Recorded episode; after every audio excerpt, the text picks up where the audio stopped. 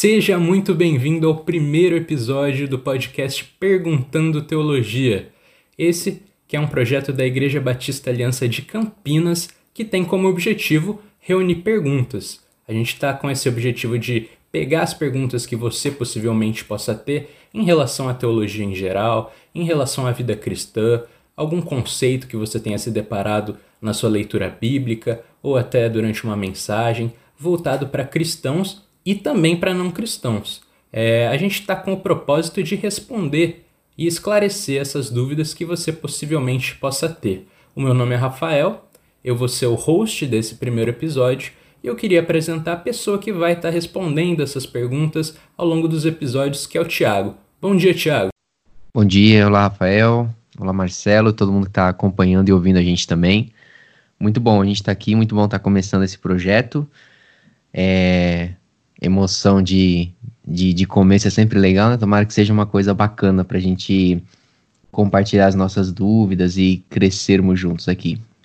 Com certeza. É bom, como esse é o primeiro episódio, eu acho que vale a pena a gente explicar um pouco mais sobre o formato desse programa e o objetivo, né? Como eu já tinha falado, o formato vai ser: cada semana a gente vai ter uma pergunta. E você, ouvinte, pode mandar essa pergunta para a gente e a gente vai selecionar a pergunta que a gente vai usar no episódio. Então a gente vai ter a exposição dessa pergunta e depois a explicação e também a aplicação que essa pergunta e a resposta dela podem ter na nossa vida atualmente, né?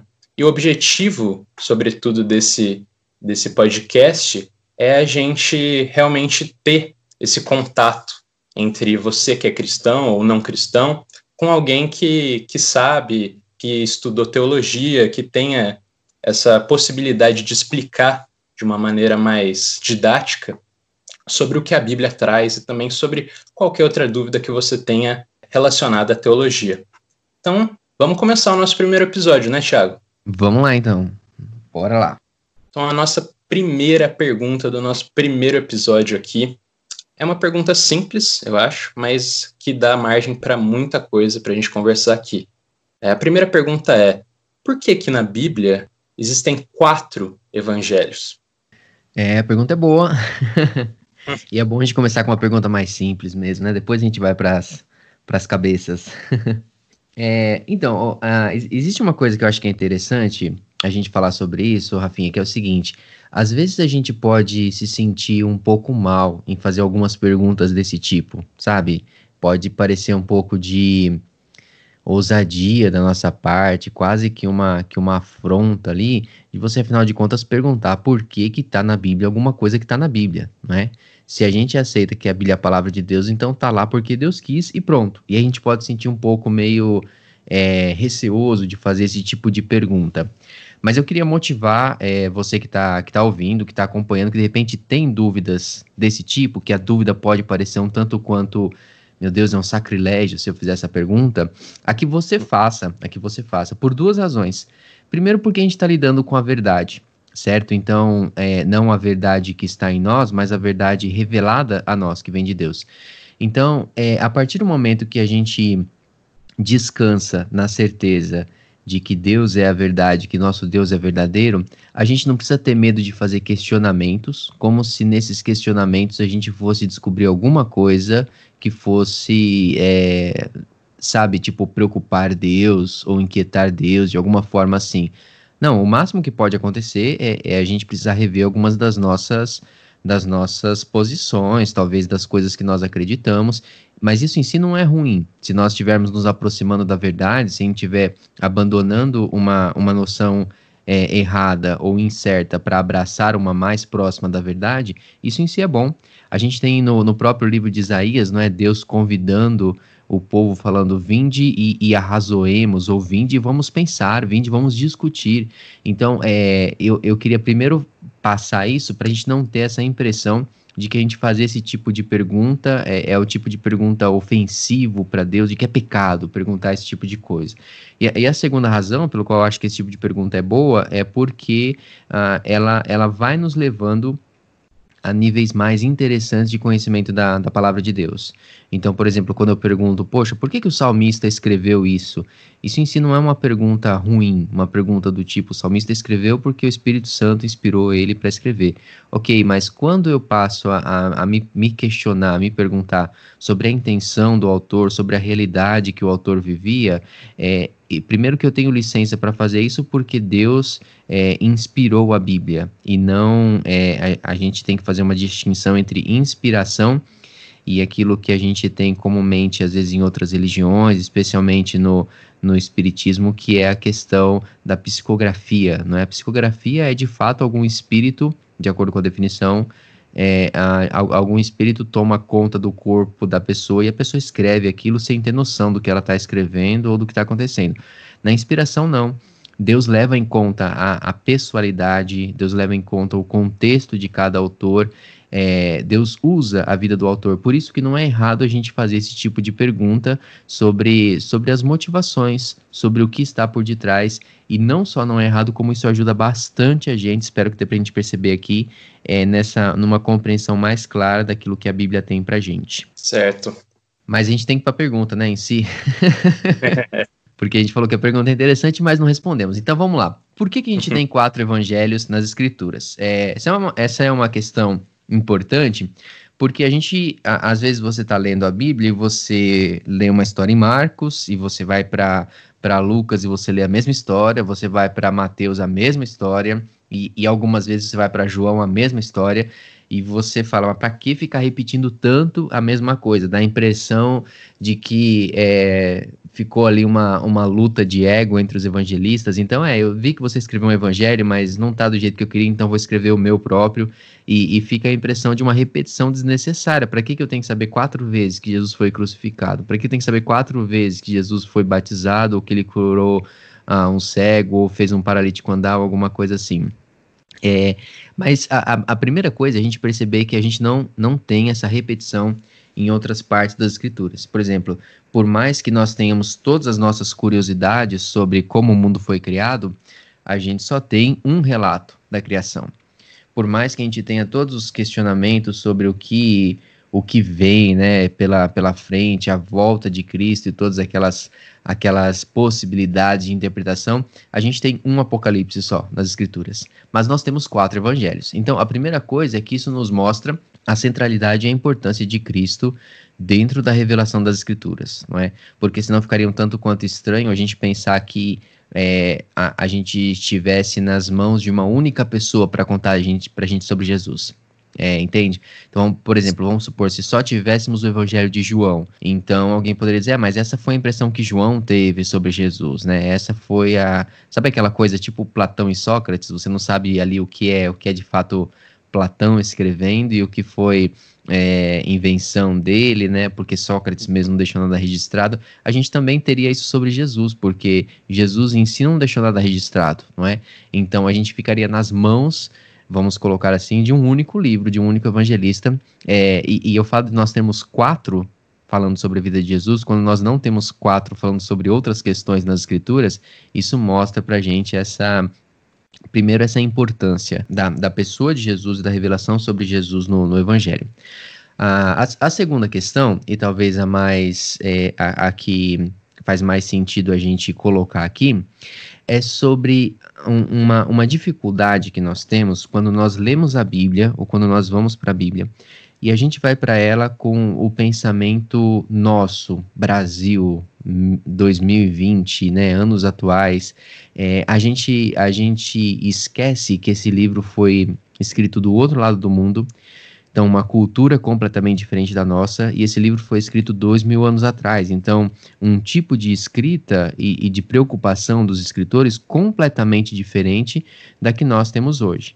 Então, por exemplo, hoje talvez se a gente fosse, se Jesus estivesse passando aqui nos nossos dias e fossem hoje, né, os nossos tempos, com certeza alguém escreveria alguma biografia de Jesus. Então, um escritor muito bom, muito capaz naquilo, escreveria e contaria a vida de Jesus, e, e a gente teria lá os primeiros capítulos, como qualquer biografia, né? A gente teria os primeiros capítulos falando sobre o nascimento de Jesus, a infância de Jesus, a juventude, é, depoimentos de alguns amigos, né? Intercalando ali, a sua obra final e, e a sua morte, ressurreição e assunção. Isso é uma biografia, isso é uma vida escrita. E, e a nossa impressão, quando a gente vai para os evangelhos, é que nós temos quatro biografias de Jesus. Mas nós não temos, não temos. Os evangelistas não estão nos contando a história de Jesus. Eles estão nos contando o evangelho de Jesus. E isso faz diferença no nosso entendimento. Porque, pensa bem, se fosse uma biografia, a gente poderia ver que é uma biografia um tanto quanto estranha, porque os quatro pulam, por exemplo, a, a infância de Jesus, né, tirando um outro detalhe do nascimento e da apresentação no templo. E, e depois a gente tem um, um tempo sobre a vida de Jesus que não é retratado. A gente não tem detalhes sobre vizinhos de Jesus, depoimentos dos amigos de Jesus. Por quê? Porque não era esse o objetivo dos autores e não era esse o estilo de escrita que eles tinham na época. Então, eles, eles não estão nos contando a história de Jesus, não temos quatro biografias de Jesus, mas o que nós temos são quatro homens contando a história do Evangelho de Jesus. Ou seja, a intenção de Mateus, Marcos e Lucas e João não é de contar para a gente quem foi Jesus mas essencialmente é de contar para a gente o que foi que Jesus fez e por que aquilo que ele fez é tão importante para a gente. Por isso que a gente vai ter uma ênfase no nascimento e especialmente nos últimos eventos, nos três anos de ministério de Jesus, sendo explicado pelos, pelos quatro evangelhos. Quando a gente entende isso, essa questão de, de diferença entre o nosso estilo de escrita hoje e o estilo de escrita dos evangelhos, a gente consegue finalmente chegar é, num entendimento da, da resposta, que a resposta mais simples para essa pergunta seria por que quatro evangelhos? Seria porque nós temos quatro ênfases diferentes sobre o evangelho sendo apresentados para a gente. Uma mesma história, uma mesma mensagem de Jesus, um mesmo personagem, mas quatro ênfases diferentes sendo apresentadas. É, Irineu, um dos primeiros é, cristãos, né, e um dos mais, é, um, um, daqueles que a gente chama de, de pais da igreja, né, que nos deixam a sua influência desde o início, é, Irineu fala que é como se nós tivéssemos os, da mesma forma que nós temos os quatro pontos cardeais, não é? Um vento soprando nas quatro direções, nós também precisamos de quatro evangelhos para que nós tenhamos uma noção completa da mensagem do Evangelho. Quatro aspectos diferentes da vida de Jesus, cada autor destacando isso, isso para gente, e dessa forma a gente tem essa, essa mensagem completa, essa mensagem é, que, que se complementa, uma ênfase de um autor, a ênfase de Marcos, na ênfase de Lucas, na ênfase de João, para a gente ter uma, uma, uma impressão mais, mais completa e integral sobre a, a vida de Jesus e especialmente sobre a mensagem do Evangelho. Entendi. Queria que você comentasse um pouco mais sobre as ênfases, cada ênfase de cada evangelho. Uhum, ok. É, então vamos lá. O primeiro, para a gente entender, é, quando a gente fala dos, dos quatro evangelhos, Mateus, Marcos, Lucas e João, existe um deles que é bem diferente dos outros três, que é o evangelho de João. A gente até tem a, a impressão, quando nós estamos lendo Mateus, Marcos e Lucas, que, que são livros bem parecidos no, no primeiro momento, mas João a gente vai ver que é diferente. João ele se concentra muito mais na, nas mensagens de Jesus, enquanto os três primeiros se concentram muito mais nos eventos, né, nos milagres, nas curas. João tem capítulos, é, é assim, tem histórias mais detalhadas, enquanto os outros tendem a ser mais sucintos e abranger uma, um, uma, um, um, número de, de eventos maior, contando de forma mais simples. João se detalha mais em alguns deles.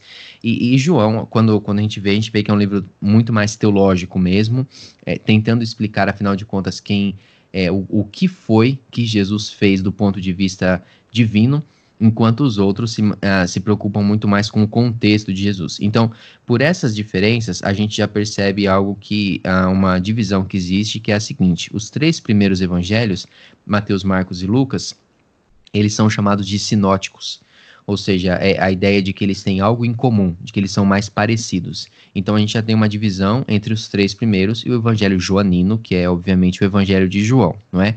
Agora, qual que é essa, essa ênfase de cada um dos, dos autores? Bom, Mateus, ele escreve para um povo judeu, ah, quando, quando ele escreve, ele vai ter em mente o povo dele, a de fato o, o, o, judeu que está ali sendo apresentado ao evangelho. Então a intenção dele é mostrar que Jesus, aquele homem sobre quem ele está escrevendo, é de fato o Messias que havia sido prometido. Ele é o descendente de Davi. Ele é a pessoa para liderar Israel. Então perceba que a preocupação com o público, ou seja, quem Mateus tem em mente quando ele está escrevendo, é aquilo que vai afetar diretamente o tipo de eventos que ele vai selecionar, a forma como ele vai contar esses eventos. Então Mateus tem essa preocupação. Ele quer mostrar para o judeu para os leitores que, que estão percebendo toda aquela mensagem, não é? Jesus veio, aconteceu tudo aquilo, mas ele foi embora e os discípulos dele continuam não só pregando essa mensagem, como morrendo, inclusive por essa mensagem. Então tem alguma coisa especial e Mateus vai explicar para esse povo, para os judeus, o que é essa mensagem especial. Marcos é diferente. Marcos ele escreve para possivelmente para um público romano, e muito possivelmente para um público de pessoas mais simples, de pessoas escravas. Então você vai perceber que Marcos, é, ele, por isso que ele é o evangelho mais curto, por isso que em Marcos a gente encontra tanto tanta a, história sendo contada de forma clara e objetiva, não é? é? É, é muito interessante quando você faz um estudo bem detalhado disso, comparando, por exemplo, uma mesma história que aparece em Marcos, Mateus e Lucas é, salvo sobre algumas exceções, normalmente a versão de Marcos vai ser a mais curta e a mais óbvia, a que vai direto ao ponto, sem muitos detalhes, justamente porque ele está escrevendo para um público que não se interessa tanto por detalhes, que tem mais interesse na verdade objetiva. Então, é, ele vai escrever pensando nesses gentios, possivelmente cristãos que estão em Roma, e, e ele vai escrever o evangelho pensando nessas pessoas mais simples. Lucas, por outro lado, ele é um homem que ele é médico, não é? E o médico, diferente daquilo que a gente falou sobre, sobre o Evangelho de Marcos, Lucas ele, ele tem um, um, uma preocupação com os detalhes, ele se interessa com os detalhes. E, e, nesses detalhes, a grande preocupação dele é mostrar Jesus como, como homem, não é aquela, aquela divisão que a gente aprende é, às vezes e, e decora, e está correto na igreja, de que Mateus apresenta Jesus como rei, Marcos apresenta Jesus como, como servo, Lucas apresenta Jesus como homem e João apresenta Jesus como Deus. É, é bem isso mesmo. É claro que quando a gente é, se aprofunda um pouquinho mais nisso, a gente percebe o porquê né, dessas afirmações. Então, Lucas é um médico e é por isso que Lucas vai se interessar por detalhes que mostram que aquele aquele é, homem que viveu entre eles era, era de fato homem. E por que que Lucas tem essa preocupação? Porque quando Lucas escreve, a gente tem algumas é, doutrinas surgindo, alguns pensamentos surgindo, de que na verdade falam, olha, Jesus é, foi um ser tão elevado, mas tão elevado que na verdade ele era um, ele era um espírito que estava aqui. Ele era, ele era Deus. E a gente tem aquela preocupação, não é, do do pensamento grego de que se eu falo que Jesus é Deus, então é ruim Jesus ter um corpo e ser um homem, porque no pensamento grego o, o alvo é justamente você abrir mão do seu corpo, você você está aprisionado a esse corpo e quando você evolui, você você é liberto desse corpo. Então eu falo que Jesus, que é Deus, se fez homem, isso, no pensamento da época, para quem está lendo Lucas, é um choque muito grande. Por isso que começam a surgir alguns tipos de pensamentos para contornar esse problema, para falar que, na verdade, Jesus tinha a aparência de homem. Ele parecia um homem, mas ele não era homem. Ele não era. Ele era um, um como se fosse um holograma divino, alguma coisa assim. E é por isso que Lucas vai ter tanto interesse em contar sobre a humanidade de Jesus, sobre um Jesus que come, sobre um Jesus que dorme, sobre um Jesus que cansa, sobre um Jesus que a Tomé coloca as mãos nas suas feridas e sente, porque Lucas tem esse interesse de mostrar que Jesus foi homem de verdade, homem de verdade. O que, o que não é a preocupação de João, quando João escreve o seu último, o, o, último evangelho, não é? é? Na verdade, a preocupação já é outra, é, já é provar que Jesus era Deus. Não, não que ele era homem, mas que ele era Deus. Então, isso faz com que quando João escreva o seu evangelho, a preocupação seja justamente falar sobre a divindade de Jesus. Por isso, tanta, tanta ênfase em conversas como a conversa com Nicodemos, com a mulher samaritana. Por isso, a, a primeira, a, aquele, aquele prólogo de João, não é o começo do evangelho de João, falando de forma tão, tão profunda e teológica sobre o verbo que estava com Deus e que era Deus, é João quem vai dizer diretamente que Jesus era Deus, né, desde o início do seu evangelho, porque a ênfase de João já é, já é outra, já é outro tipo de preocupação. Então perceba, são evangelhos que surgem em contextos diferentes, sendo escrito não só por autores diferentes, mas sendo escrito também para pessoas diferentes e, e, consequentemente, tendo objetivos ou ênfases diferentes. É como se nós fôssemos contar uma, uma mesma história é, a respeito de algo que aconteceu e, e, essa história eu fosse contar, por exemplo, em um momento para algumas crianças, em outro momento para os familiares da pessoa que estava envolvido, em outros momentos eu fosse contar para a mídia e em algum outro momento eu fosse contar para um registro histórico, por exemplo. O tipo de eventos que eu vou selecionar, a profundidade que eu vou ter em cada um desses eventos, o, a, a, a, mensagem, ou seja, tipo, a forma como eu vou, vou me aprofundar ou não em cada evento, depende de para quem eu estou falando e qual o meu objetivo em falar para essa pessoa. Naturalmente, para uma criança, eu vou falar de modo mais simples, que é o que parece um pouquinho com a, com a intenção de Marcos, não é de falar a, a verdade, mas de modo mais simples, de modo mais direto. De repente, para a mídia, eu vou falar sem, sem ter tanto interesse em eventos pessoais e particulares, o que eu já voltei quando eu falar com familiares, assim por diante. Então, é, isso é um, um, resumo bem, bem rápido do que seriam essas ênfases, é, de como, de como elas se complementam nesse sentido, de modo que hoje a gente pode ter a impressão completa, não é? Interessante isso, porque se Marcos escreve com uma preocupação em mente, Lucas escreve com outra preocupação em mente, é, Mateus e João, e todas essas, vamos, chamar, vamos colocar aqui entre aspas, preocupações sendo no fundo direcionadas pelo Espírito Santo, é, isso hoje dá para gente um quadro real, um quadro real. Então, talvez se nós só tivéssemos o Evangelho de Mateus, mostrando Jesus como descendente de Davi, a nossa, o, a nossa, o nosso conjunto de fé hoje seria muito mais levado a achar que a gente tem que tem que adorar em Israel, a gente tem que trazer os costumes e hábitos de Israel, ou se nós tivéssemos apenas o Evangelho de Lucas, a gente ter uma impressão de um Jesus muito, talvez, é, muito humano, não é? Muito, muito homem, é, para usar aquela expressão de Nietzsche, o, o humano demasiado humano de Jesus, é, mas não, a gente tem as quatro ênfases. E, e talvez por isso que eu acho que Irineu dar aquela resposta que ele dá, porque isso complementa, ou seja, hoje eu sei que Jesus tanto é aquele nosso famoso 100% homem, porque o evangelho de Lucas me ensina muito isso, como ele é 100% Deus, porque o evangelho de João me ensina muito isso. Eu sei que Jesus é aquele que, que age e que quando cura imediatamente as pessoas são curadas, como Marcos me revela, mas eu sei que Jesus é aquele que trabalha nos detalhes, como Lucas me revela. Eu sei que ele é o, o rei de Israel, como Mateus me revela, mas eu sei que ele tem um plano também para todo mundo, como o Evangelho de Lucas me revela. Então a gente tem o quadro completo, esses quatro, esses ventos soprando de quatro direções, não é os quatro pontos cardeais se unindo para formar uma impressão real para a gente sobre a pessoa de Jesus. É, realmente, é, essas ênfases diferentes, é, elas servem para complementar ainda mais nossa, nosso conhecimento de Cristo, né? A exposição que os evangelhos trazem sobre Cristo e também sobre o evangelho dito por ele, né? Como a gente começou o nosso programa, Tiago, falando também sobre o objetivo do podcast de ser algo que traz uma aplicação prática é, nas respostas das perguntas, eu queria trazer isso aqui agora. Que aplicação prática a gente teria é, vendo essa pergunta sobre é, o porquê existem esses quatro evangelhos e se você podia dar algum tipo de exemplo? Uhum.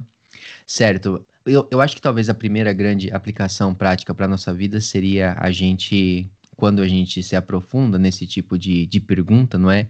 Percebe como que a gente volta dela no final mais, mais confiante no processo de, de Deus em deixar para a gente a palavra, sabe? Tipo, por isso que eu digo, não é o, a gente não tem que ter medo dessas perguntas como se fosse enfraquecer a nossa fé. Pelo contrário, quando a dúvida é honesta, ou seja, quando ela surge de um coração que de fato quer saber, quer conhecer, ela conduz a gente para mais perto de Deus e não o contrário. Ou seja, a gente, é, em, em um primeiro momento, já termina com uma confiança maior em Deus, em descansar que de fato Deus esteve por detrás conduzindo todo, todo esse processo.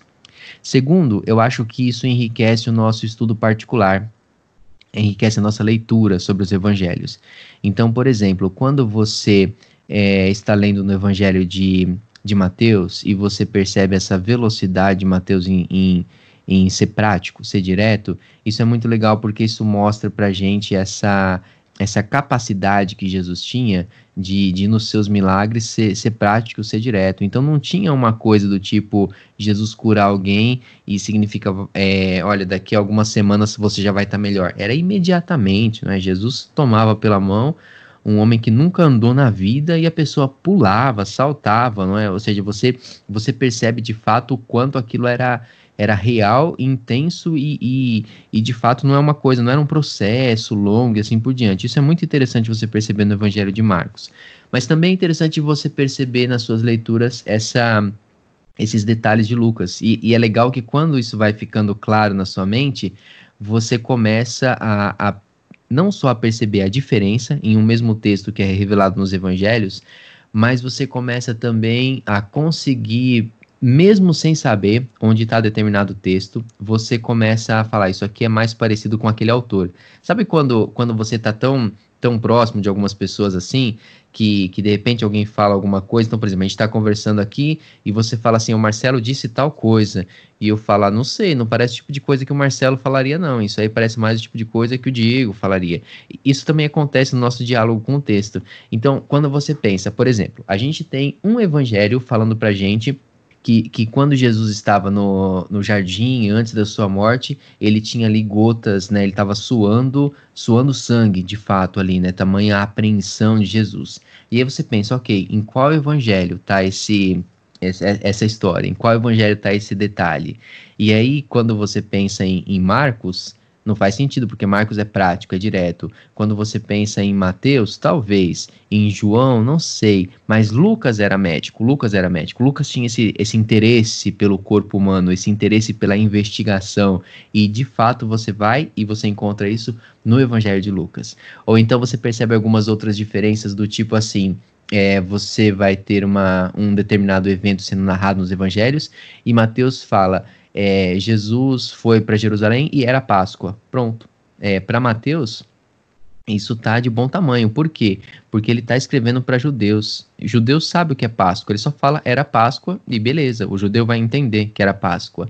Agora, quando Lucas escreve ou quando Marcos escreve, existe uma tendência de explicar o que é Páscoa, ou existe uma tendência de explicar que época do ano era aquela. Por quê? porque eles estão escrevendo para um público que não é judeu, então que não vai ter aquele conhecimento das práticas judaicas e que vai ser necessário explicar.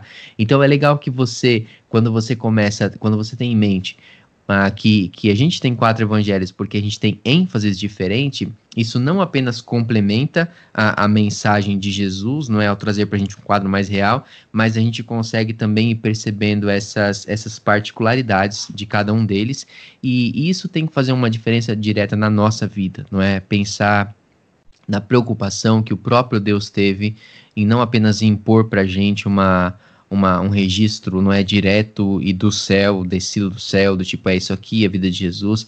Não, ele usou a vida de homens. E ele usou a vida de homens dentro das suas particularidades, dentro das suas pessoalidades. Ele usou a, a capacidade intelectual extremamente alta que Lucas tinha para escrever um evangelho, mas ele também usou a simplicidade de Marcos, que é uma pessoa mais jovem que escreve sobre a, a, a, tutela de Pedro, não é? Então, boa parte das histórias que Marcos está contando, a gente tem uma perspectiva que é única de Pedro, porque Pedro contou isso para Marcos e Marcos registrou. E eu acho que isso é, é, faz a gente ganhar uma dimensão muito, muito especial sobre as nossas particularidades diante de Deus sabe, sobre a nossa história, sobre um Deus que se importa com a nossa história e que nos usa a partir daquilo que, que nós temos. Ele pode usar um, um acadêmico como Lucas, mas ele também pode usar um homem comercial como Mateus, ele também pode usar um homem é, simples como Marcos, ou ele também pode usar uma pessoa tão próxima dele como João, assim como ele pode usar alguém que nem teve um contato direto com ele, como foi Lucas, como foi o caso de Lucas, um homem grego. Então, é, eu acho que, que talvez a, a grande a, a, grande aplicação prática seja a gente perceber essa, esse valor que o Senhor dá e essa riqueza que é saber e pensar e refletir que nós temos um Deus que se importa com as particularidades da nossa vida. Muito bom. Tiago, é bem interessante mesmo ver como uma pergunta relativamente simples, né? Uma pergunta que muitas vezes a gente nem pensaria em trazer para uma discussão, pode ser expandida dessa forma e trazer, inclusive, aplicações e mudanças na nossa vida, né, atualmente. Uhum. Muito interessante mesmo. Tiago, muito obrigado por participar. É, foi muito bom estar falando com você hoje. E também queria pedir para você, ouvinte, participar do nosso podcast. É um podcast que vai ser semanal e a gente quer que você mande as suas perguntas também.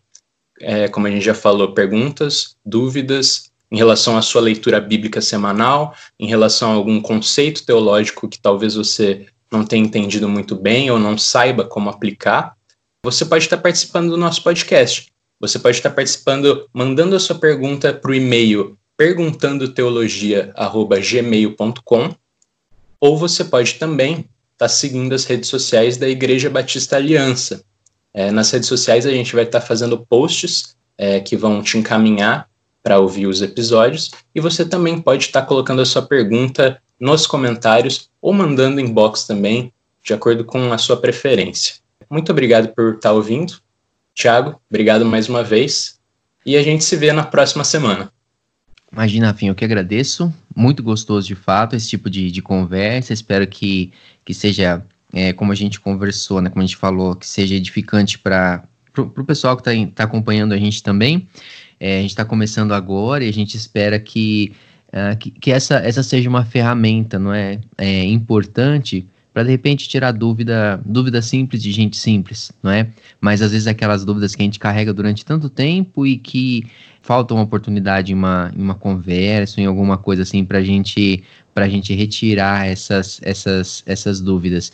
E elas são importantes, né? Deixar aqui o meu, o meu incentivo é, naquilo que você falou para o pessoal participar, é, elas são importantes porque, sem dúvida, a gente, a partir das, das perguntas, a gente consegue de repente ela, elas são um ponto de partida, não é, para novos entendimentos, novos, novas descobertas disso que é tão tão importante que é o nosso relacionamento com Deus e a nossa vida com Deus. Então, participem de fato, mandem suas perguntas. Aquilo que a gente não souber, a gente vai tentar descobrir para trazer a, a melhor resposta possível para vocês. Muito bem. Então, até a próxima. Até a próxima, pessoal.